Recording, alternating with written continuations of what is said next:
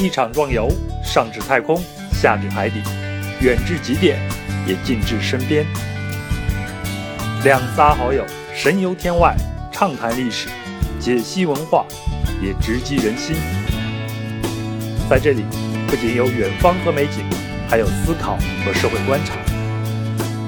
欢迎收听《壮游者》。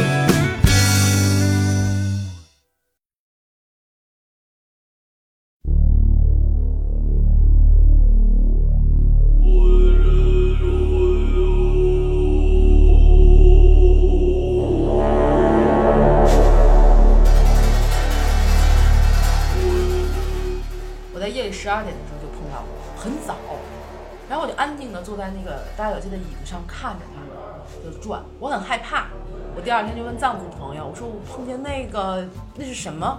然后他就说好嘛，那个非常好，对你是好的，不要害怕。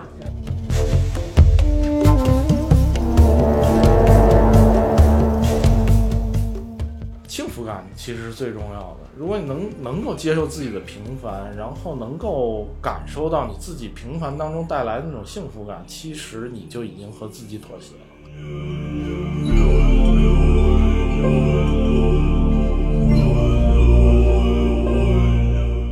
我从我回到北京那一刹那，所有的压力就扑面而来。生活，孩子住在哪，上学怎么办？钱，钱，钱。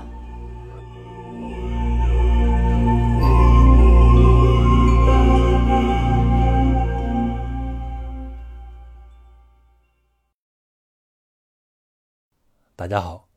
欢迎收听新一期的《壮游者》，我是杨。本期的内容来自我们几个朋友的聊天，最后剪辑而成的分享人自述。录制环境呢，在分享人的唐卡店内，会有一些噪音，敬请谅解。而分享人是我的朋友李征和他的太太豹子，他俩都是北京人，但选择在拉萨生活了很多年。生活在别处是很多人的梦想，就像米兰昆德拉所说的那样，那是梦，是艺术，是诗。但当别处一旦变成此处，崇高感随即变为生活的另一面，残酷。李征和豹子就经历了这一切，我们来听听他们的故事。宇宙有穷，匆匆匆匆，为后人乘凉。要学我们老祖宗。李征呢，出生于八十年代，一直是个体育生，练了十八年的三级跳远。从小他就向往野外和高山，但在去西藏之前，他最远只去过北戴河。他非常知道自己需要什么，在大学未毕业就选择了退学，然后在中关村攒电脑，开小公司。然后倒闭，然后去广告公司再打工。去西藏是偶然，也是个必然。第一次去是零九年，实际上还是挺机缘巧合的。本身是和两个朋友约好了那个一块儿去的，但是呢，就是嗯，西藏这个地方是很耗时的，呃，金钱上边倒还好，主要关键是时间，因为它地域太大了，所以。你哪怕是走马观花，也需要一周两周的时间。在那个时候，实际大家已经开始工作了，嗯，所以想找到一个很大块的时间是不太容易的。所以最终呢，就是我的那两个朋友没有能成型。但是对我来讲，我个人的性格就是，呃，预定好的目标，不管它最后的结果是成功与失败，就是说这个和你预期当中的这个想法，但是至少你要践行一下。所以最后我自己一个人，呃，背着一个大包，然后坐着。四十七八个小时的这种绿皮的硬座，还没有买到卧铺，坐着硬座，然后去的拉萨，在那儿待了一个多月吧，徒步了一下墨墨脱，嗯，然后因为身体还不错嘛，所以就这种运动，这种户外运动就很适合我，所以最后选择从事户外运动这样一种爱好，完了之后呢，选择在拉萨生活，嗯。工作看你怎么去定义它吧。如果你指的是说找一个有成型的商业体的这样的公司去上班的话，那没有，完全没有。但是如果只是找找到一个谋生的手段的话，那最开始给人拉过车，然后给人兼职做过销售，呃，在兼职做销售的时候就学习了一些唐卡的知识啊等等的这些，呃，同时发现很吸引我，所以最后呃管家里要了一些这个资本去去启动这这个项目，啊、以这个为生。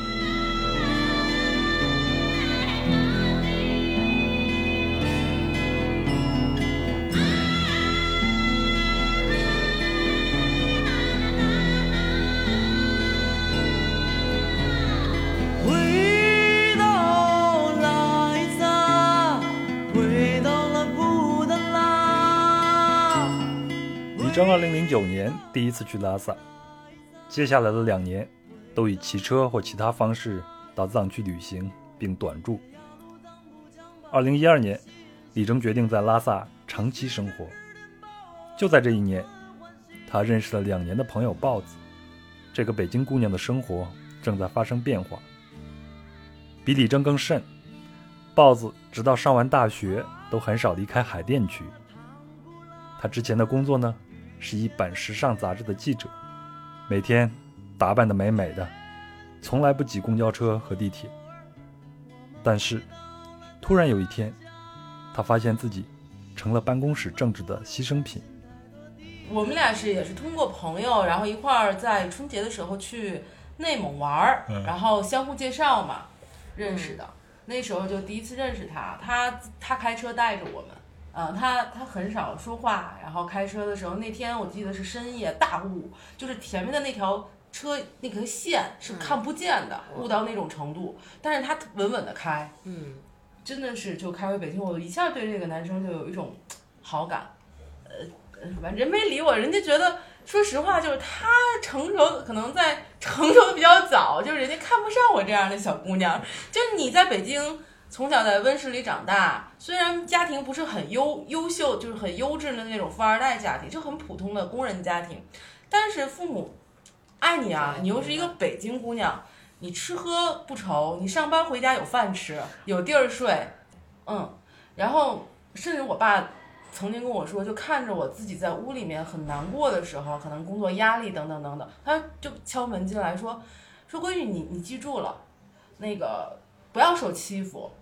嗯，如果你受欺负了的话，你就辞职，哇，你爹真好。家里有口粥，就绝对不会让你饿死。嗯，工作了五年，然后当你在一个模式下，就真的就是很固定的时候，突然间就是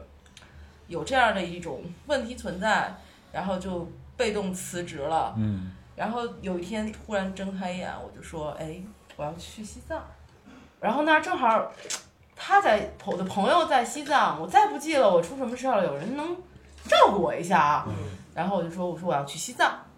然后我妈就说：“嗯，听你爸说还不错，因为我爸刚从单位旅游去单位的那种什么旅游，然后团建就对对团建去了一下。”我说：“我妈说那你要多少钱啊？”然后我就在 QQ 上联系他，我说我要准备什么东西吗？他说不用。我说那我不做攻略了啊，不用。我说那我带多少钱？三千就够了。然后你看我的预算是五千嘛，二两千买一个照相机那种。然后我就那行，我真的就完全相信了这件事情，就直接就飞过去了。你下了机场，你说你到了，你就觉得可能朋友会来开车接你嘛？我觉得这很正常。人家并没有，人家说门口就有一大巴直达那个就目的地，嗯，目的地就可以了。然后布达拉宫边上，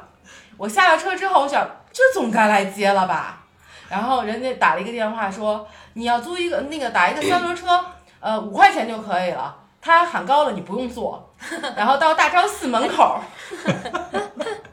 然后我说那行，然后真的那时候晚上我记得有八九点钟的时间了，然后那个太阳就慢慢已经要下去了。西藏你高反了吗？我当时还没有很开心嘛，还没来得及是吧？对，我在那路上还看到了大黑丝袜和短裤，那个对我来说很震撼的，因为在我的世界里，我觉得任何没有去过西藏的人，他还是会把西藏想象成一个很民族的那么一个城市。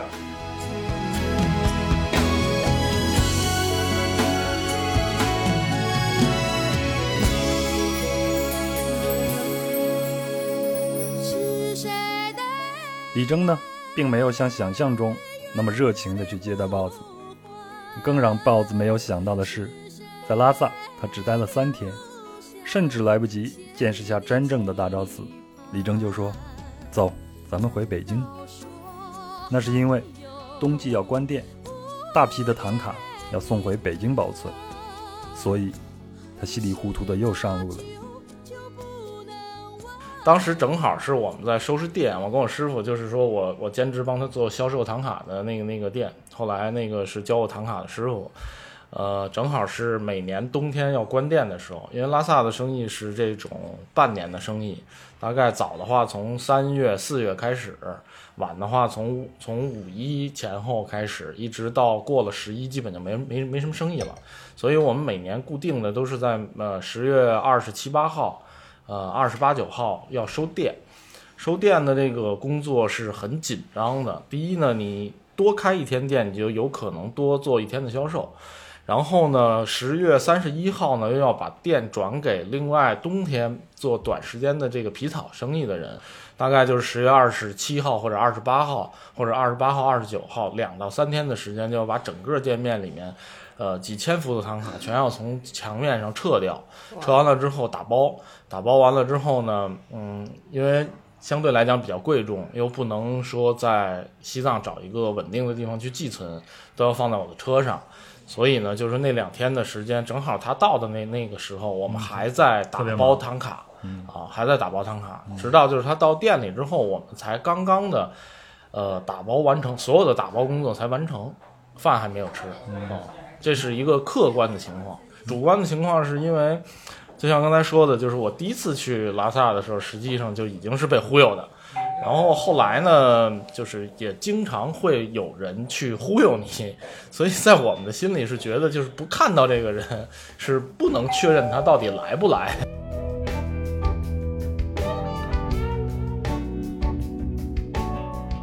然后，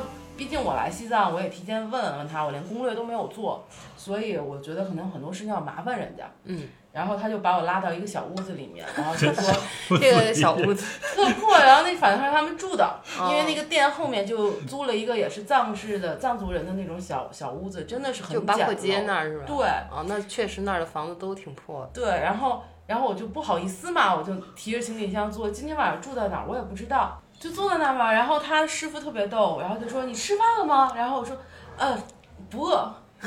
就是不好意思嘛，嗯，大家又不认识，然后人家就默默的拿弄一个大铁锅，然后弄点白水煮白菜。啊，对呀、就是我就惊了，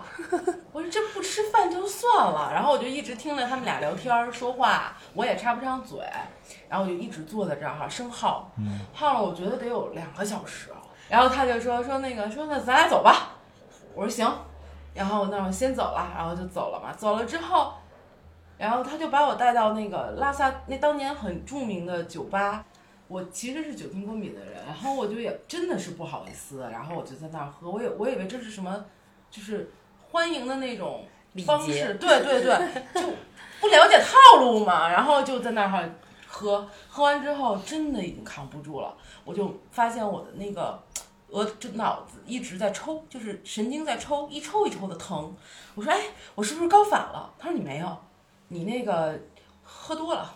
然后我说啊，我喝多了。然后我说那个这回终于该找地儿住了吧。所以那天晚上的时候，就脑子一边抽着疼，然后他就带我在那个西藏的那种小巷子里面，黑洞洞的，连个灯就是路灯都没有，然后就穿来穿去，然后就到了一个很隐蔽藏族人开的一个算客栈或者民宿吧。然后就在一个小黑屋里面，跟一藏族小姑娘交了钱就上楼就睡了，然后她自己就回去了嘛，回她住的地方。第二天早上一睁开眼，我就恍惚，可能是因为高反的原因，然后就坐起来就觉得自己在北京，然后就哎看到那个屋顶上的图腾花纹的时候，才发现哦我在拉萨，在拉萨，在拉萨，心里暗示了好几遍，坐起来，穿好衣服，然后就出门了。凭着我就是那种记忆记忆，就 那夜里的小记忆啊，然后就穿出去了。然后呢，找到了我昨天就是，就那就是找到那个路口，然后摸到了那家店，真的，人家就关着门，他们已经关门了。嗯，然后我就开始了我漫无目的的旅行。然后我就自己每天去转大昭寺。我不知道大昭寺是寺庙，可以买门票进去的。我以为大昭寺外面那个八角街就是大昭寺，所以我上午转三圈，下午转三圈，转到就已经不行了，就找一个很破的茶馆。我也不知道光明茶馆，然后很破的那种小茶馆，坐在那儿点一个最大的那个暖壶的几磅，不记得了，十磅，嗯，可能一会儿酥油茶，一会儿甜茶，一直喝。那些藏族老大爷真的就是手持着念珠，然后就看着我，然后我就特开心的坐那儿喝，一直喝，等他给我打电话说吃饭了。后来我实在绷不住了，我就打了一个三轮车，然后去布达拉宫，让当兵小哥给我拍了张照片儿，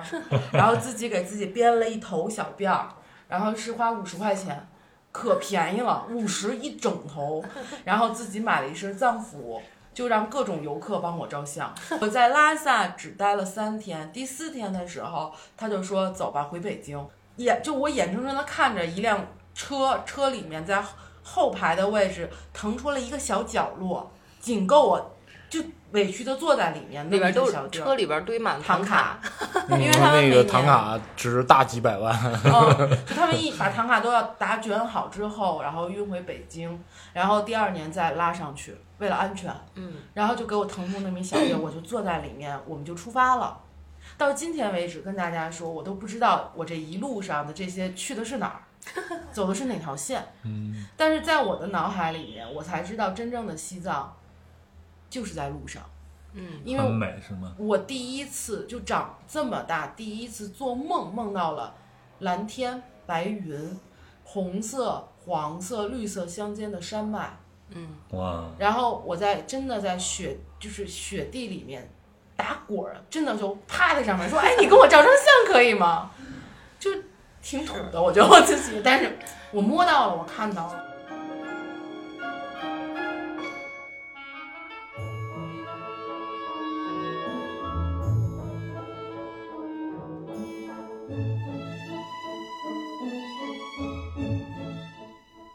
他们回京的路程是非传统的唐波古道。唐波古道是指从拉萨到那曲，再转到三幺七国道，往北到玉树，最后到西宁。之所以说是非传统的，是因为李征在期间穿插了很多无人区的路线。这条路走了二十多天，豹子经历了从来没有经历过的生活，也看到了真正的藏区之美。更找到了一个可以依靠的爱人。三个月后，他们结婚了。我觉得我可能一辈子也忘不了，嗯就是直到后面在西藏生活的这几年，其实我们更多的时间是在拉萨。嗯拉萨它就更像北京，它它整个西藏来讲，拉萨的那个位置就像是北京嘛，嗯，所以嗯，它更繁华。现在连肯德基都有了嘛，现在什么都有了。对，商场各种牌子都有嗯。。原来我和我就前几天嘛，和我们一个这个朋友聊天儿，他说这个在新中国成立之前，中国有四个国际化的大大都市，大到什么程度呢？是完全国际化的和国际去接轨的，呃，分别在东南西北。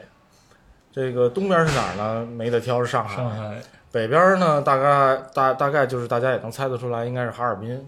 然后呢，西边可能很多人就不知道了，是喀什。嗯喀什它国际化到什么程度呢？比如说，呃，有一部电影叫《追风筝的人》，嗯追风筝的人的实景的取景地完全在喀什的老城。嗯然后呢，南边有一有有一座国际化的大都市，就是拉萨。因为拉萨它受这个呃一些英式从印度那边呃流传过来的一些文化，所以很多当时的贵族使用的是呃陶瓷的浴缸，啊、香奈儿的香水儿，然后徕卡的相机，包括呃英国老凤头那种自行车，都是最先进、最文明的一些东西，所以实际上跟我们想象不太一样。现在的话呢，就更是这样，高楼大厦林立，呃，汉堡王、肯德基等等的这样，还有超大的商场，对，包括乐天的超市这样。对，所以拉萨它是一个就是跟北京一样的城市，对我们来讲，嗯，然后真正美的地方真的是在路上，你会无意中碰到很多寺庙，这些寺庙很古老，它每一个寺庙都有自己的镇店之宝，对，也许它就在一个角落里，然后你就会看到它，然后甚至触摸它，然后感受。它不像我们内地的这些寺院，你要捐一百好几百那种，然后各种什么高僧见一面都很难得。在西藏不是的，嗯西藏你只需要愿意就放一块钱，你放十块钱，你还可以从里面拿出九块钱找回来啊。这个我见过，对，对，它是它是平等的，它是尊重相互尊重的。那我觉得这种感觉特别好。我看到了秃鹫就在我眼前，红红的脖子在吃一头死掉的牛，那个震撼，我真的是没见过嘛，所以永远永远忘不了那一刹那。然后路上面也体验了，真的是极品中的极品的那种住宿，花五块钱睡，早上一睁眼，一只大鹿头，你知道，就对着我的脸，嗯 我都傻了，因为晚上太黑了，我们找地方住，给人家藏民五块钱住人家里，那种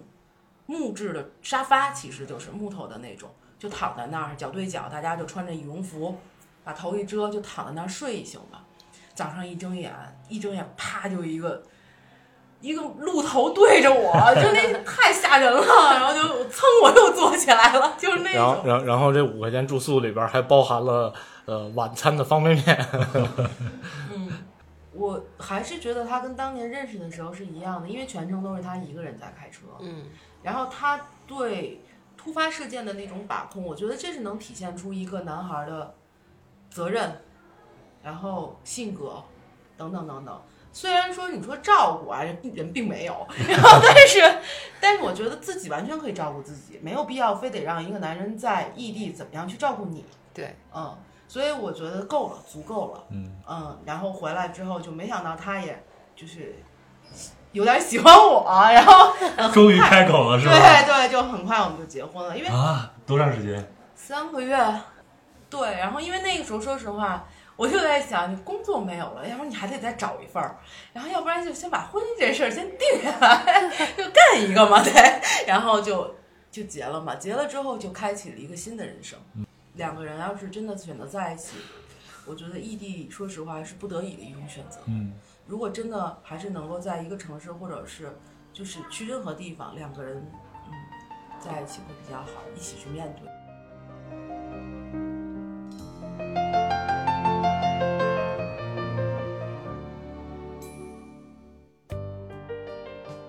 结婚后，也就是二零一三年，豹子也跟随李征来到拉萨长居。选择在别处生活，就意味着放弃和重新建立，无论是人际关系，还是吃饭问题。没有生活来源，还是在我师傅的那个店里边去合作去经营那个店，但是因为他的那个那个那个店的状况是属于一个家族式的，后来就嗯，家里面的其他人不太愿意说有一个一个外星人去去参与，嗯所以最后我就也出来了。这个前前后后就又折腾了半年多，所以后来再加上我们自己找店呀、就这一年就全都荒荒废掉了。嗯，本身西藏的这个房租并不比主要的核心的商业区的房租并不比北京要便宜哦啊、所以它需要的这个启动资金还是挺大的。尤其像虽然在那边待了几年了，也有一定的了解，可是仍然。呃，无法确认自己的这个选择是否正确，所以在投资的这个这个这个模式、这个思维下，会有很谨慎的这种小心在里边儿。嗯，我我有一个印象特别深，就是那时候我们找店店面啊，是一个小插曲。说实话，西藏的店铺，尤其在大昭寺门口或者布达拉宫门口的房租极贵。它不光房租贵，它还有一点是转让费。藏族人自己的房子高，它是有底商嘛，藏族人自己的房子，他是其实不愿意租给汉族人，他们愿意就是自己民族的人来回租，这是其一。其二，他们愿意租给汉族人的这种，然后他们会会有二二房东这一种。如果他真的不干了，转让费大概要五十万、六十万甚至七十万，他是可能三年或者五年，你就还要再重复交一次，没听说过吧？没听说。嗯，在咱们这儿可能一次性交个十万二十万，这房就是我的了，我该该交房租交房租。那在西藏不是，我三年就要交一次转让费，然后五年要交一次转让费，非常庞大的一笔数字，而且你只需要干你干半年，这个很崩溃的。我们没有那么多钱，说实话，刚才李征在说就是家里给的这个钱，其实也是因为我公公他还是说比较超前一点，他是觉得当时家里面也是老房子拆了个迁，然后手上有一百。拆二代呀、不是不是，就是家家里亲戚分嘛，哦就是爷爷的房子，是在那个时年代的话，对那个年代，并没有对，可是。一个人就分了就是一百多万。嗯，说实话，你北京什么，你连卫生间都买不起。是是，这一百万，我公公就说说你看看西藏有没有什么房子，如果能买，咱们买一个，就当投资，或者说零存整取。说实话，我们两个不是那种很虚荣的人。李征那一辆车开到已经楼了，我们从来没想过换车，因为他能开。我跟他结婚，我们两个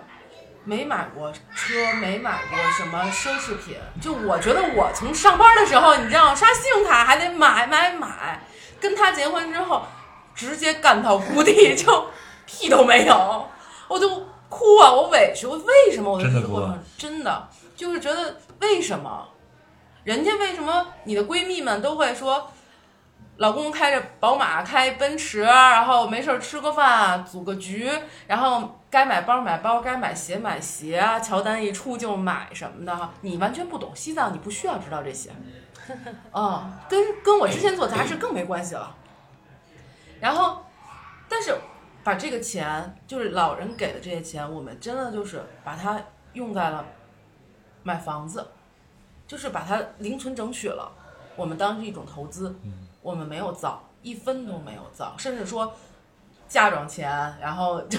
闺蜜给的红包，这些钱都攒起来收唐卡。嗯，就是我，因为我觉得那是他的事业，他热爱的东西，除了爬山、爬雪山以外，就是唐卡。那我们就做这个，我可以学。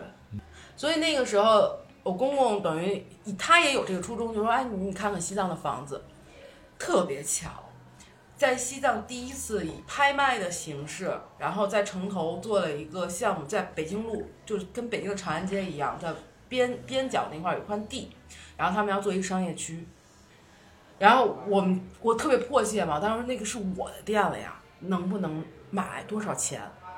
在西藏用我们的人脉打听了一溜够，人家就告诉告诉我们说，政府早就有这个关系都拿走了，轮不到你们。你们就是一个外地来的人，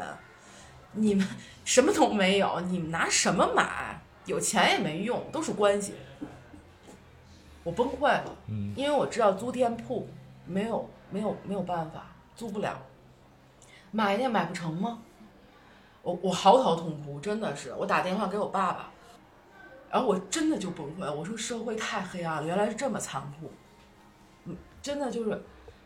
然后李征就特别淡定的跟我说说没事儿，咱呀、咱就见见世面，不是拍卖吗？他就招投就招标那种，那咱们就交一个押金，反正到时候他也退，拍不上就退，咱们就看看看看西藏的那个拍卖是怎么回事儿。我说那就这样吧，行吧，就这样去的。去了之后，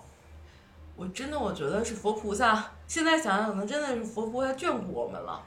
以底价让我们买了一个店铺，小店铺。嗯，然后就可以在那儿开店了。对，因为那个时候他们藏族回族，他们是第一次接触这种形式，他们不了解里面的玩法或者是步骤，他们掌握不好，我们就捡了一个小漏。嗯他们把前面的价格炒得很高，举得很高了之后，到中间部分已经有点举不动了。嗯然后李征，因为我们就这点钱，就是底价的钱，说白了，嗯他每一次人家一喊，他就举一次结束。然后就到中间大家都没有，已经都迟钝的时候，人家就直接敲就给我们了，我都傻了。嗯，正经你有店了吗？之前虽然有唐卡，但是一直是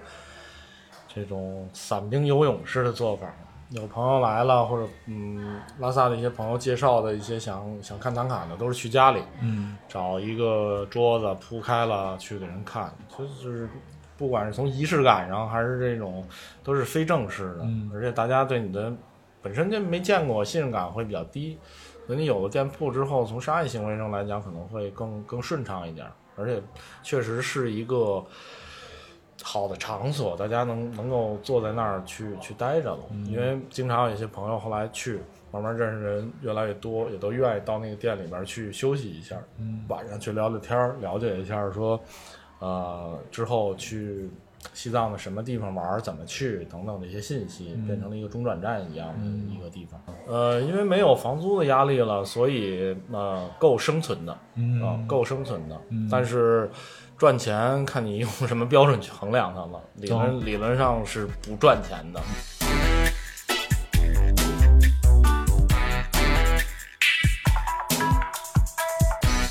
在拉萨有众多的拉漂，也就是飘在拉萨的外地人。但是我要着重说下，李征和豹子并不认为自己是拉飘，他们认为自己是生活在这里的普通人。作为一个带引号的旁观者，他俩看到的拉飘们讨生活的方式都很戏剧化，在一幕幕之间把人性放大并展现出来。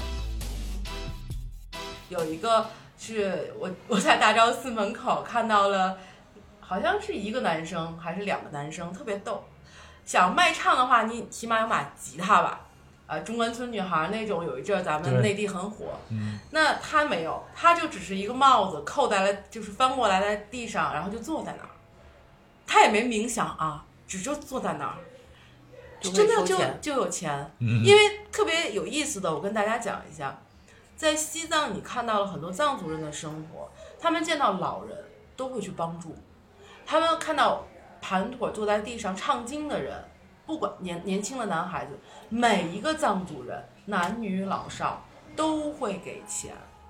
就是施舍布施这样一种方式，是他们修行的其中的一个项。嗯啊，所以这是一个习惯性的。这是由宗教带来的一个民族习惯。对对对对对，嗯，所以那个男孩是那样做吗？汉族人去就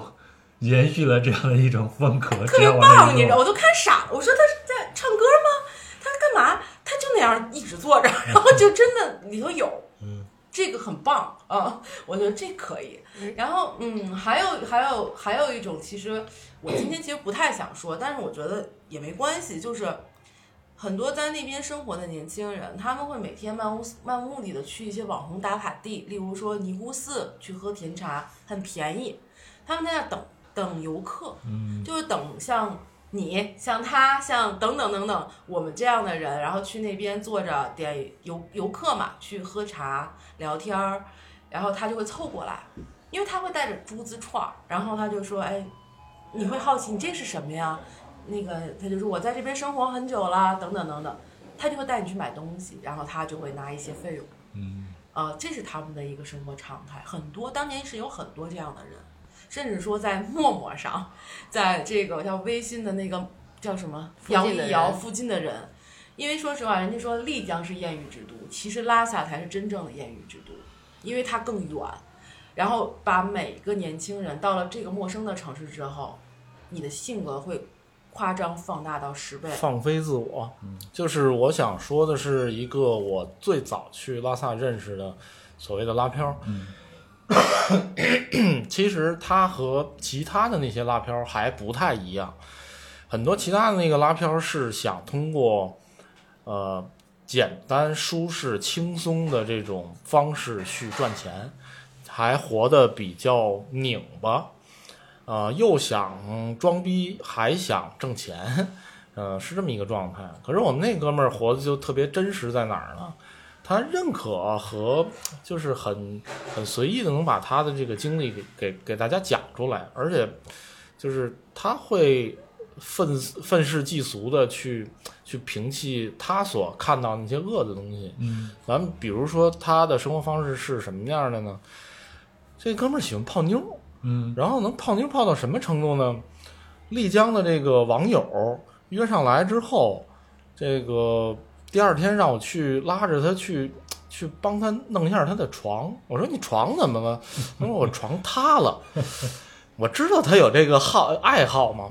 我说那也不能把床弄塌了呀。后来等我去了他们家，看到他那个床，我才我才发现原来是两个姑娘一起，不是一个网友，是网友们一块儿来的。然后另外还有一件事儿，就是传为这个我们小圈子里的佳话。他妈妈有一个打麻将的牌友，后来这个牌友知道，就是说他妈妈这个儿子在在拉萨生活了很多年，所以想去拉萨旅游，就就去找他了。结果他就把他妈妈的牌友给泡了，但是他他还会说有他自己很执着的一些方面，比如说保护动物，嗯啊，严格的那种，呃，不去触碰一些动物制品，比如说在西藏经常能看到说象牙的材质的这个制品，包括在内地也是最近两年才通过立法的方式来禁止，但是他在很早的时候他就已经禁止，就是自己去做这些事儿，而且看到别人去做呢，他也会。呃，很不屑的去去调侃和调戏别人、啊，所以他也有自己内心坚持那些底线、啊，所以所以我觉得就他是很有代表性的一个拉票，对他泡妞也是有底线的，他到即使是这种程度，他也不是什么女孩都可以。他第一条就是藏族女孩，他绝不朋友的哥们儿绝不泡，对，就是这是他的底线。我就问他为什么，他说说实话是因为藏族藏族人就是藏族藏族同胞吧，藏族同胞他们的这个性格就比较直，比较轴。对，就是自杀的这种案例，跟我们汉族的小伙子或者小姑娘交朋友，就有很多有自杀的案例。嗯所以这个真的就不太好。嗯嗯，他们真的是用情很深的，因为像我们现在这个社会，说谈个朋友，说分手了，然后再谈就很正常。但是对于他们来讲，他们对感情更执着。嗯嗯，然后这种真的是有到我见到我们当年有一个非常好的画师男孩儿爱上了一个汉族女孩儿，然后为此女孩跟他分手了，后来他就跳跳楼了。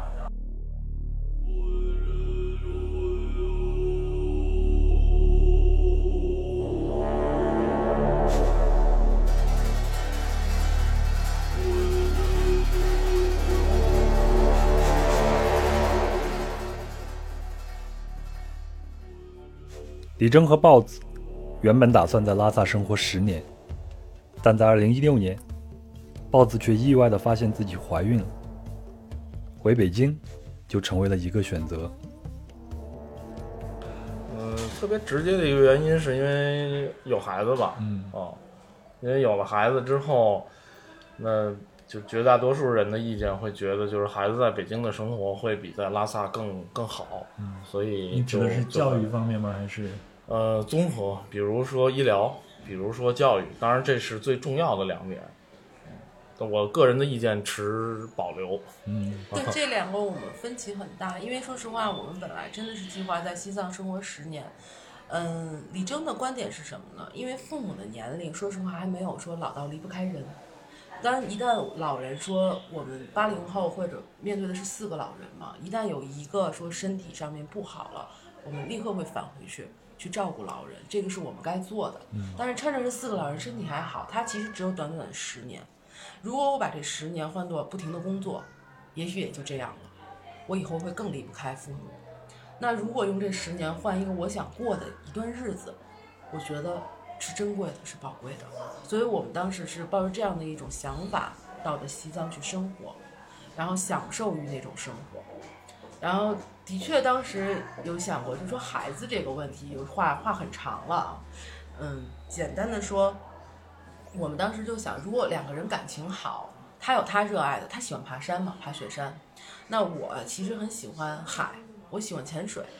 我当时就想说，哎，没有孩子，以后老了，你陪陪我，我陪陪你，我觉得这种生活也很舒服。不是说有孩子才能怎么样，嗯，但是很真的是佛菩萨眷顾吧。我那阵儿特想减肥，每天就去转大昭寺，一转转就七圈儿，就这么转，啊，转着转着吧，然后它其实也有很多民俗在里面啊，就是一般像大昭寺在晚上夜里三点钟左右的时候，是其实是会有灵车的，就是藏族的家里老人过世，他们会开着车直接进到八角街，围着八角街有僧人在前面，亲属在后面举着非常大的，每个人举着非常大的一很粗的香，然后开始烧，围着大昭寺去转。一般这个时间发生在大概三点钟，因为那时候已经没有人了。然后他们等于连夜，可能第二就是转完之后就去天葬等等等等，火葬等等等等。我呢就在转的时候，有时候就挺晚的了，他去爬山了，就把我一个人扔在白天丁店，然后晚上我就减肥去。我在夜里十二点的时候就碰到过，很早，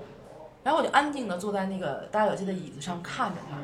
就转，我很害怕。我第二天就问藏族朋友，我说我碰见那个那是什么？然后他就说好嘛，那个非常好，对你是好的，不要害怕。我说哦，就是我那那那十多天我碰见了两次，非常真的是非常巧碰到两次，然后后来就觉得自己情绪也不对了，各种就就别扭了，然后就试了一下，哦，我可能怀孕了。说实话，我告诉他这个消息之后，他考虑了三天，我们到底要不要这个孩子，因为这不是我们的初衷。但是他他说我考虑了三天，他说以佛教还是伊斯兰教还是任何的宗教来讲，打掉孩子是不好的。他说如果老天佛菩萨给我们了，那我们就接受他，以后带他一起去玩儿就完了。嗯，我一想那也行吧，我就第二天去的拉萨最好的私立医院，检查了一下确认，然后才发现都怀三个月了，就傻到这程度。你大家应该也不会太忌讳，就是这个结了婚之后，你知道这个夫妻生活，它不会像说谈恋爱热恋的时候那么频繁，然后尤其在高海拔做运动这事儿就挺累的。哎呦，对，没有人说俩人浪漫旅行去西藏，就这个很难。我觉得都去其他那种低海拔的，我觉得比较好。所以以这种所以在高海拔这个俩人 运动的时候，真的是俩人鼓掌的时候，真的会有影响吗？次数，反正屈指呃，可数的对身体要求会比较高。对 他爬山，他爬山，然后又加上朋友来，那么正好是最忙的时候，所以真的就是根本不可能的事情就这样发生了，以至于我就后知后觉，而且我在第二个月的时候，我喝了藏红花是有见红的，我以为是来来来来例假了，但实际上其实是往下打，我自己都不知道，就到这种情况。然后在西藏医院一检查，说已经三个月，问我在哪儿建档嘛，我说他必须回北京见一下吧，就当天第二天买的机票飞回北京，第三天去的医院，去医院一检查，真的，我还是永生难忘，在那个电视的屏幕上面，他在对我招手，啊，对，多吉在对我这样招了一下手，我我都傻了。他刚三个月，就是刚长出手来，一个小 E E T 一样的脑袋，然后就这样晃了一晃，然后大夫就说，他现在是十一周的第七天，好像是，哎，嗯，对，十一周第七天，他说没错，就是十一周第七天，非常健康。然后真的就是很快的速度就从北京，都从拉萨撤离回北京。我们俩结婚，我在西藏生活了五年，然后李征大概快十年左右。嗯，嗯，是这样，所以这个礼物来就来了吧，我也得接受它，我是被动型接受，但是我感恩，因为说实话，以前我来西藏，给我的心灵上的那种永远的回忆是景色，是人，是你迎面走过来那些僧人最干净的眼神，婴儿的眼睛是清透的。僧人的眼睛一样是清透的，他并不像我们内地有一些僧人那么浑浊，那么功利。西藏没有，他他迎面，你任何一个藏族人迎面走过来的时候，只要眼神对视，他会对你微笑，是非常善意的微笑，这个是触及人心的，因为天很蓝，云很白，阳光肆意的这么洒射在你的脸上，真的是美，就是你永远忘不了的那些镜头和和画面。嗯，是干净的。然后那个时候我就觉得景色好美，人是干净的，简单型交往，人与人之间没有那么复杂的关系。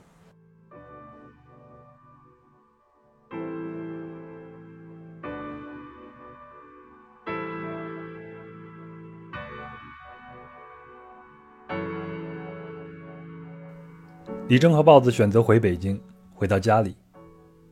这座从小生活到大的城市，却变得非常容易放大焦虑。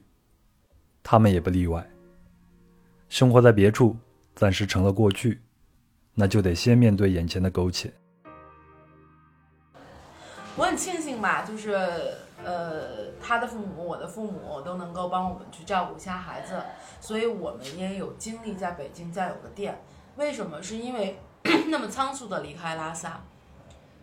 呃，很难过。但是你有东西在啊，你有货在，你有那么好的唐卡，你有那么多的感情在里面，你必须要去活着，这是很现实。当然，我们也可以去找工作，但是对于我来讲，大家要知道，你要是离开一个体系对，很多年了之后，那种再回去的滋味儿，你会内心相对有点抵触。嗯，说实话，现在比较难，因为现在整个的北京的环境和氛围，或者说喜欢艺术品、喜欢唐卡的人，他是非常小众的，而且他即便是喜欢收藏，也是比较品质很高的。而不像在西藏，西藏它更像一个旅游城市，它这个旅游城市有很多游客，他会把它某一种产品当成纪念品去购买，那么这个纪念品就可能成为我们的收入。嗯，所以我们现在其实也很艰难，在维持，在维持。而且说实话，就是李征他是一个非常理性的人，他对他研究宗教，他看了非常多宗教方面的书籍，以及在西藏非常有深度的这种。真的是老西藏的这帮老艺老老文艺艺术家，对西藏有着非常深入感情的这些知识层面非常丰富的人，他们去交流和沟通，那么他们对艺术、对宗教有着更深的见解。嗯，他李征讲唐卡永远是客观的、理性的去告诉别人唐卡是什么。你知道内地有很多客人进来之后就问我说：“我的生肖是什么？对应的是大日如来，你这儿有大日如来吗？” 我，你我每次都打磕巴儿，你知道吗？就不是那种特别啊有啊有，我从来我说不出来，我就特想告诉他，西藏没这个，只是因为我们需要这么一个渠道去卖才会这样，所以我只能现在就是很模棱两可的说，有但是如来，但但其实我觉得和那些老炮儿这个交流之后，给我最大的启发不是，呃具体的知识层面的，而是一种类似于人生导师 mentor 那样的一一一个一个一个方式，就是他会告诉你什么样的生活是也也也许是正确的啊，而不是那种盲从。呃，首先来说，我找到那个平衡点了。但是即使找到那个平衡点来讲，从感性上来讲，我也不太不太接受，哦，虽然不太接受呢，我又能和自己妥协，呃，就相当于在北京这种生活方式，我不喜欢，呃不喜欢就不喜欢呗，不喜欢就先这么过着，嗯，没有那么强烈的意愿说我必须要怎么样，现在对，说实话，就是说这两年我孩子两岁了嘛，我也有变化。孩子一岁三个月的时候，就带他去西藏了。然后说实话，就是因为感受了这么多，身边也有很多朋友选择不一样的人生。哎，真的不是像，就我就要工作，我离开了职场，我该怎么办？我恐慌，我害怕，我我出去玩半年，玩两个月，我找不到工作了怎么办？就我慢慢的，因为我的世界开了，我接触了太多的朋友，形形色色，甚至说六十多岁，呃，身家几亿的这些大哥们，听他们去讲他们的故事，我反而认清了自己。我甚至觉得，我现在所有的努力，或者所谓房子，玩命去奋斗，我只是希望多吉有有一天能够有一个更多的选择，而不是说给他什么当富二代，我也给不了他。嗯，我只是说，儿子，如果你不想上大学，你给我一二三四五，你告诉我为什么，你说服了我，OK，你可以，你去过你想过的日子，你去换一种生活，因为我们两个就已经体验过这些，我们沉浸于里面享受这些，我们干嘛要去要求他非要考清华？但是我不得不承认的是，我从我回到北京那一刹那，所有的压力就扑面而来。生活，孩子住在哪儿，上学怎么办？钱，钱，钱。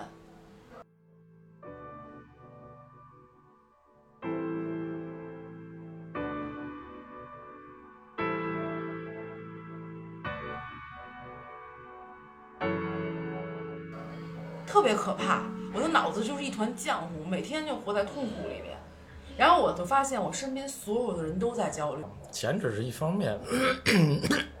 我觉得唯一不可复制的稀缺资源是时间。就在北京的这种时间上的消耗，是给我带来比较恐慌的一个一个最重要的原因。就是这种时间的成本，还有一部分是在于一种不可控性。你你你，比如说好，呃，我们可能就是说上班的时间或者下班的时间，我不上班了，没问题。可是你见不见朋友呢？你见一个朋友，也许你你要等在拉萨等十分钟，等十五分钟，在大理也也差不多。对啊，足足够，现打电话人家都到了。你在北京呢，你明明约的两点，然后你你你很守时，你两点到了，结果你这个朋友可能三点，可能四点，可能五点，所以他很不可控，就让你会觉得你抓不住什么东西在这儿。而且总感觉时间流逝的太快，在大城市里面生活。呃，所所以这种又不可逆，它是固定的，就变成了一个很重要的稀缺资源。对，所以说实话，我现在有点动摇，就是其实有点带多几回西藏了。我有，我真的有动过这个心思了，因为在西藏现在的教育也还不错，尤其在幼儿园的时候，我觉得都还好。嗯，会藏语、英语和汉语这三种语言同时在教。那我觉得，而且它还有着在巷子里面孩子追跑打闹的那种欢快。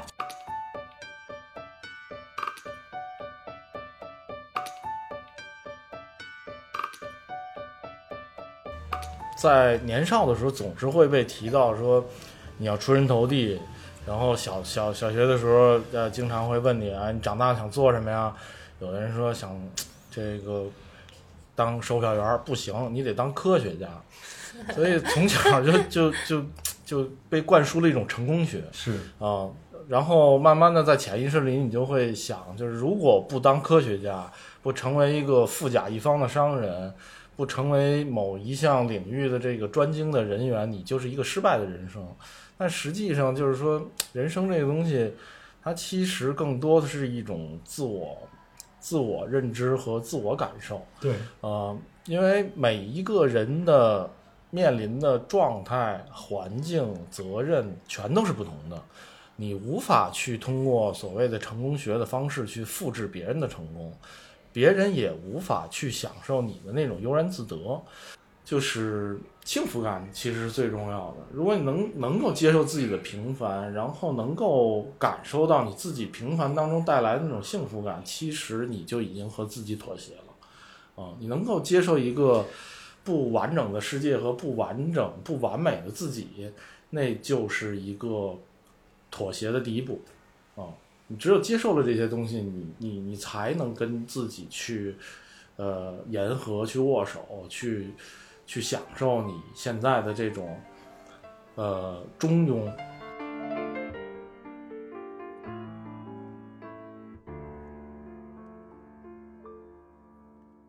李征和豹子在拉萨的故事很多，但我只截取了这一段。正如您所听到的，虽然聊的是拉萨，但没有攻略，没有景点，有的只是一段生活，一场爱情，一个希望和一条路。因为开在北京的唐卡店生意并不算好，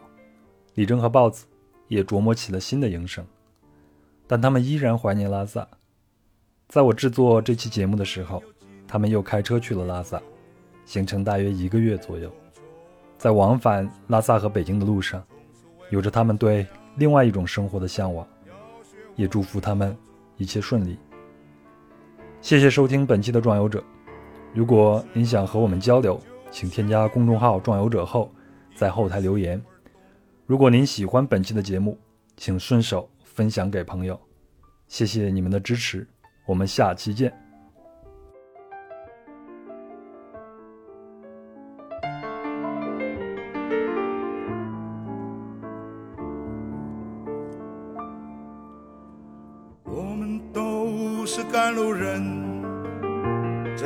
光阴莫放松，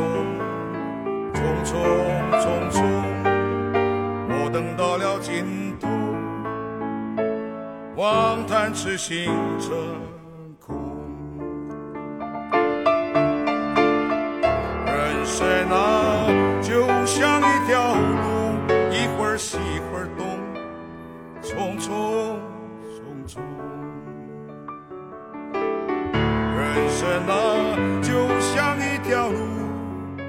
一会儿西一会儿东，匆匆，匆匆匆匆。